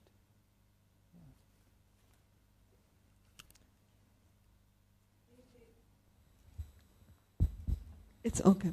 Um, if if we're thinking that we're going to change our emotional condition, our soul condition, do we have to have a vision of what we want it to be, or is it just enough to to um, hope that it's going to change by, you know, feeling past emotions and things like that. An inspired vision is much more powerful than hope. Because hope, hope could be something that's totally like based on an emotional injury. An inspired vision is totally different. A vision is very helpful. It activates your desire. If you, if you don't know where you're headed for, th- there's not a lot of desire in that, is there? It's just like you said, it's just a hope that if I deal with these, things will get better. But if you can generate the vision and the desire, it's much more powerful. Mm. Can you imagine for a moment, if, if, as an illustration, you imagine that you've not got any fear anymore. If you just closed your eyes, so if, let's just try this as an audience. Just close your eyes and imagine yourself as a completely fearless being. That you're not afraid to tell the truth to any single person in your entire life. that you're not afraid to do anything. Like, so, so bungee jumping or whatever, that doesn't scare you anymore. And, and you know, jumping out of a plane with a parachute, that doesn't frighten you anymore. Going swimming in the sea doesn't frighten you anymore. Talking to an angry person doesn't frighten you anymore. Right? Feeling angry spirits around you doesn't frighten you anymore. You see somebody being thrown by a spirit, right, from one end of the room to the other, and that doesn't scare you anymore. You see these really grotesque spirits that you mm, picture in your mind but you can't see at the moment, but you actually see them now with your eyes, but they don't frighten you anymore either. And you're not afraid of anything that would happen to your children. You're not afraid of them getting run over by a truck or a car or falling off of a building or, or getting stung by a, an animal or getting bitten by an animal that caused them to have a lot of pain. You're not afraid of that anymore. And imagine for a moment you're not even afraid of pain anymore. So you don't even, it has no effect on you anymore. it has no response in you anymore. Can you imagine just being in that place? It sounds, it's just an amazing place to be. Just imagine yourself being there. Now imagine if you could do that every single day, you could imagine yourself just for five minutes being in this place without fear. So five minutes a day, that's all you do. You just imagine it. Well, what you're doing right now, if you're imagining it, is you're actually praying about it. And you're actually starting to conceive by just allowing the imagination to picture this place. You're starting to conceive what it would be like to be in this place without fear. And that faith that it can happen can now drive you for the rest of the day. You can remember what you imagined. So, your imagination is a very powerful tool that you have to picture things that are idyllic that you want for yourself or for your environment or for the planet. And that imagination in itself is creative. And you can sit down and draw some pictures about it, what it would be like, how you would feel inside. And you can sit down and draw some pictures about what life would be like living with other people like this. Where not a single person gets angry with you anymore because they're no longer afraid. So, if you can imagine yourself picturing that every single day, let's say you did that for five minutes in a day how do you think you'd feel? Do you think you'd feel motivated to deal with your emotions that cause you to not be there? If you can keep, keep that picture in your mind, of course you would be motivated, wouldn't you? And so, as you allow that imagination to enter you, what happens, and, and see the pictures, the actual feelings inside of you grow all through my life, the way I've discovered truth was that I first imagined what it would be like.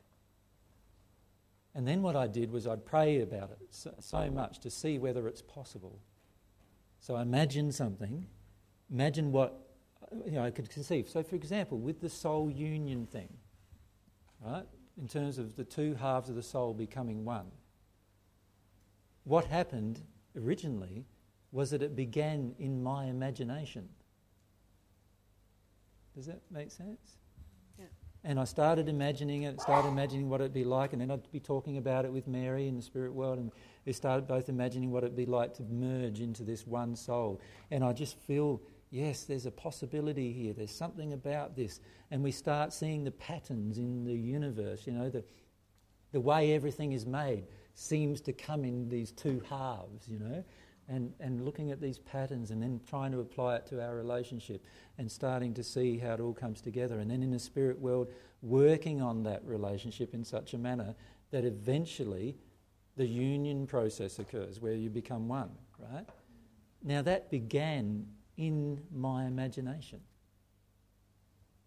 And it turned out to be a reality. Yeah. Okay, thank you. So don't be afraid to imagine and picture in your mind possibilities. Yeah. What do you want to say? All right. AJ, a um, couple of things. One was that I was talking to Alan the other day as well about this. I, I can't perceive for too long, and I haven't, the fact that we will be existing in the manner that we have regarding money and the way we uh, operate financially. I, I, have, I don't know whether it's faith, but there's some deep knowing that uh, we're very at the very end of a way of being, mm-hmm. and that that we will be operating mm-hmm. without money. Yep. And as what you were saying. Yep.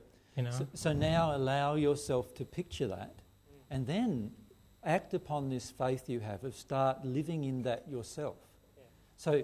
So m- many of us, like, this is what caused me to say, all right, I'm just going to do everything by donation. So what I'm going to do is trust sooner or later I'll receive, if we can just turn off those mics at the moment. Um, what I'm going to do is, is, trust that, that if I don't receive enough money to live, that actually that's something to do with my emotions that I need to deal with inside of myself. So, so I need to live in that manner. So rather than now focusing my life on getting enough money so that I can do the things on the weekend that I enjoy, what I'm going to do now is I'm going to flip my life all over and I'm going to actually decide to do what I enjoy 100% of the time. And then when I don't get the funds to get enough funds together for us to live on, I look at my emotional reasons within me of why it wasn't created, why I haven't created it inside of myself. And once I deal with those emotions, eventually those things come along, and eventually you get to the point where now, like, I don't I don't consider how money is spent at all, as Mary will attest to. Um, Mary still occasionally does, but I still I have no consideration whatsoever about money itself, and I have no fear of how it's going to be used or whether I'm going to have enough or not or any of those things, and I don't live my life in that manner anymore, where I'm worried about money from a day to day, whether I can pay a bill or not pay a bill, I don't have any worries about what I should buy or not buy. If I haven't got the money to buy it, I just don't buy it and I look at my own law of attraction. If I really wanted it, why isn't it coming to me right now? And what out of harmony with love is not coming to me right now? So I need to look at that as well. But deal with the emotions of it. And this is what we need to do. Like, we all have the picture. Many of you have this picture of a life without money, right? Many of you have had this inspiration where you, you know, you, you can see pictures given to you from spirits about life without money but we don't translate it into action because we don't have faith. You see, what faith would motivate us to do is all right, okay, sooner or later there's going to be no money on this planet. Whether it happens because of economic breakdown or whether it happens because of earth changes or whatever is the reason, we know sooner or later it has to go because it's not loving. Right? So, so sooner or later there's going to be no money on this planet. So, what do I do about that myself? Well, let's start acting like there's no money on this planet right? In the manner of let's first deal with every emotion that I have about money inside of myself. Now, if I'm positive, passionately desiring positive change, and I have this knowing in my mind, and that comes from a bit of a feeling in my heart that there is not going to be any money in the future, then why aren't I right now acting in harmony with that in my life? The only reason why I might not be is because of fear that I need to address. So let's go ahead as a group and deal with that fear. Let's deal with that fear. So let's look at all right, I'm working in a job. Do I really like it? Is, am I passionate about it? If I'm not passionate about it, I leave it tomorrow. What? What? Well, I've got bills and I've got mortgage and I've got this. Yet, what you're going to do is you're going to become God reliant and you're going to trust that actually you doing something that's harmonious with your desire tomorrow is actually going to fix all of these issues and you'll be able to have a place to live and everything will be cared for and all those things. You're going to start putting this truth that you're receiving into action, in other words. And faith is what does that. Faith is the only quality, in fact, if you think about it, that does that. Because if I don't have faith that the change is possible, then I won't act. And if I don't act, then it's going to stay the same anyway. Right? So, yes, always act in harmony with your faith. Faith is a, a, not a passive quality.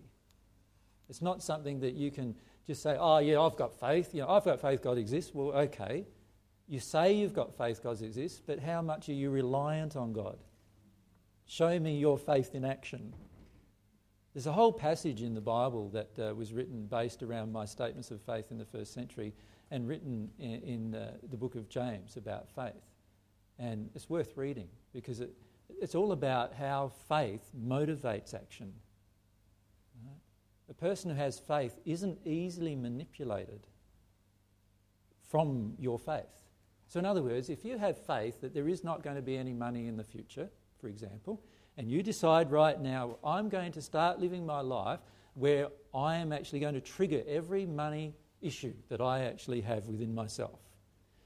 Now, your friends are going to come up to you and say, What, what are you doing? You gave away your job? That was a good job. Right? Now, what they're doing is they're infiltrating you with their fear. Now, that's going to trigger some of your own fear about the issue. Does that make sense? So, what happens then is I then go into a state of fear, and when I'm in a state of fear, what, I'm also in this other place, which is a lack of faith place, which is a place of doubt. So now what I do is I start doubting that what I believe is possible is possible for me. Right? So I doubt, oh, oh yeah, maybe they're right, maybe they're right. Maybe I, oh, I better go back and get that job from the boss, you know, again and, and say, I'm sorry, I was just going, went through a momentary phase of craziness, you know, and I just want that job back. And, and what we do then is we, because of the lack of faith within ourselves, we allow the doubts and the fears from our environment to infiltrate us emotionally, and then we act upon them. So many of us do that on a moment by moment basis. So let's challenge that. So we challenge that by acting in harmony with our faith. So we, many of us coming along because we believe, yes, our soul is very powerful. And yet we say, oh, I've got to go to work 40 hours a week.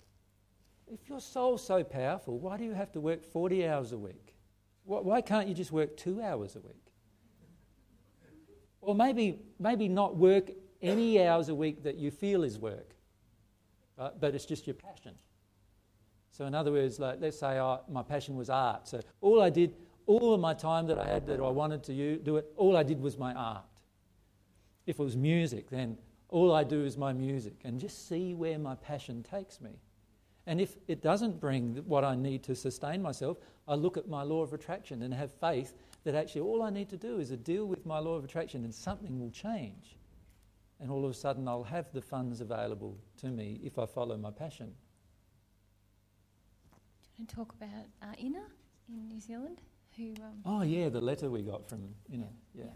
You can talk about it. Yeah, so Ina's a lady in New Zealand who's been on the divine love path largely on her own because there hasn't been very many other people in New Zealand uh, who have been listening to the DVDs or anything. And she is a massage therapist. And um, what she does, she lives in like a little holiday town, and she gives massages to people. And she ha- she has a standard rate that she charges. And we went to visit her on our trip to New Zealand, and um, we didn't talk to her about that at all, but we were just talking about different emotions and money and things like that. And the day after we left, unbeknownst to us, she decided to make all of her services by donation. And that, that triggered a huge fear for her. She felt like this is her only source of income. She doesn't have any family in New Zealand. She's renting a place and she's got a little car. And, um, but she decided that was the most that was in harmony with love. And um, I guess she had faith that something positive would come from that. And we received a letter from her um, just this week saying that mm. actually what has happened is that sometimes.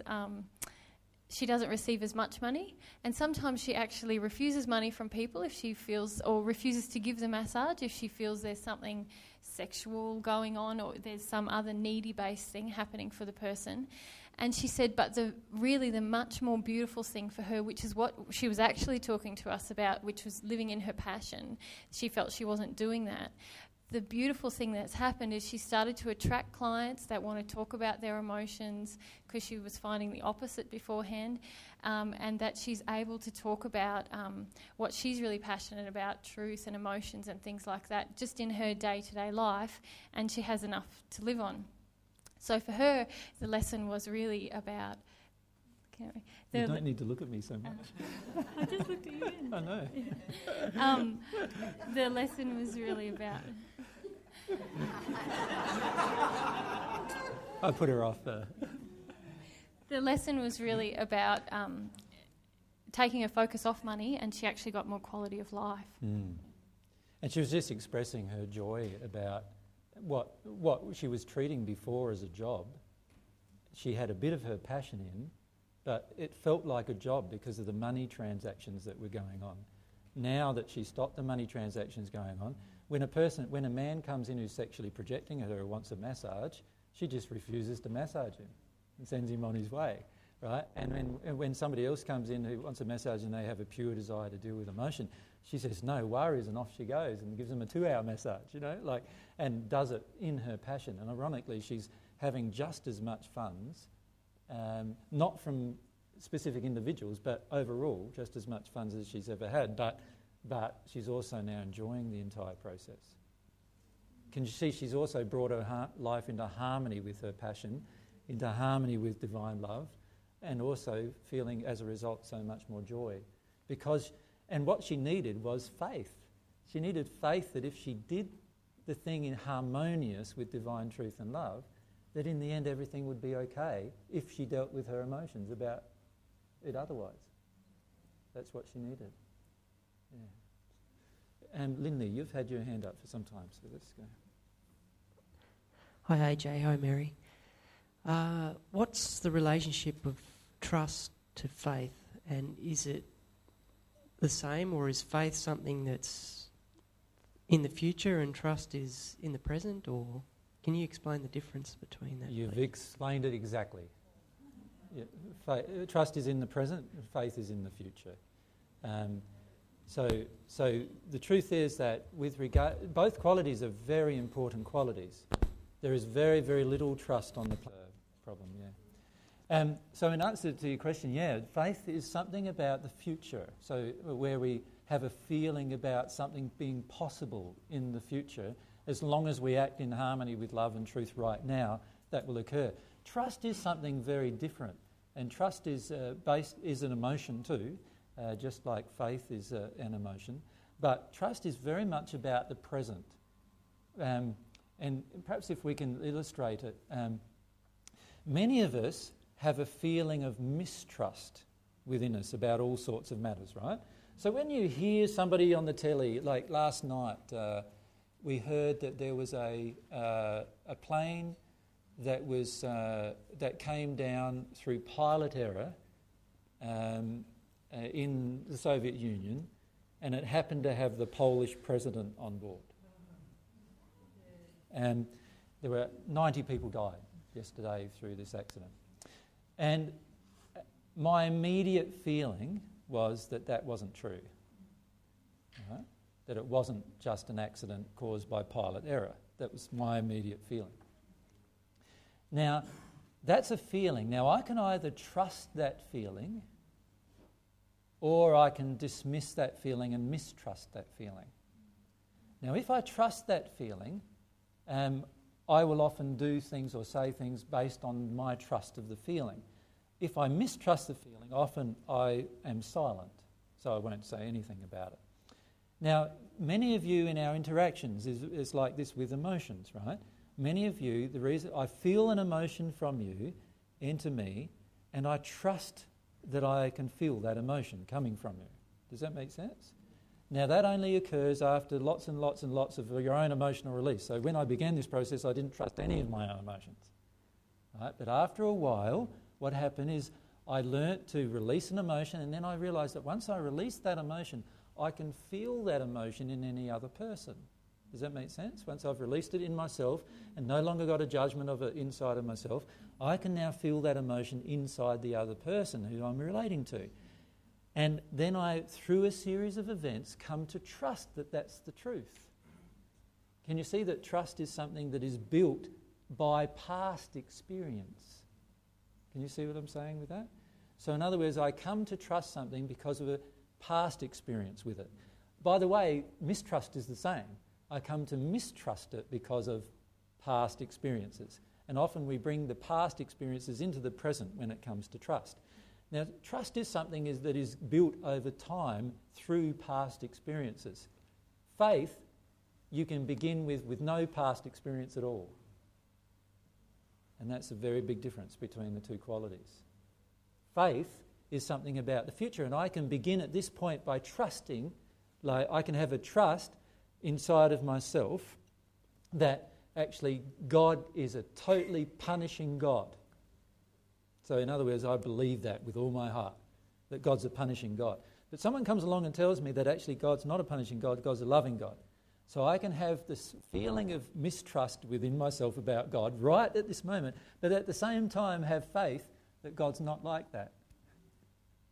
Does that make sense? Because one is about the future, about me coming to see some things in the future. The other is about what's happening for me right now from my past. So as I trust, I am going to very much base, my trust is going to be based on past events. But my faith doesn't have to be based on past events. I can establish faith about things in the future just by imagining, like we just did earlier, just imagining that you're without fear. What does that do inside of myself?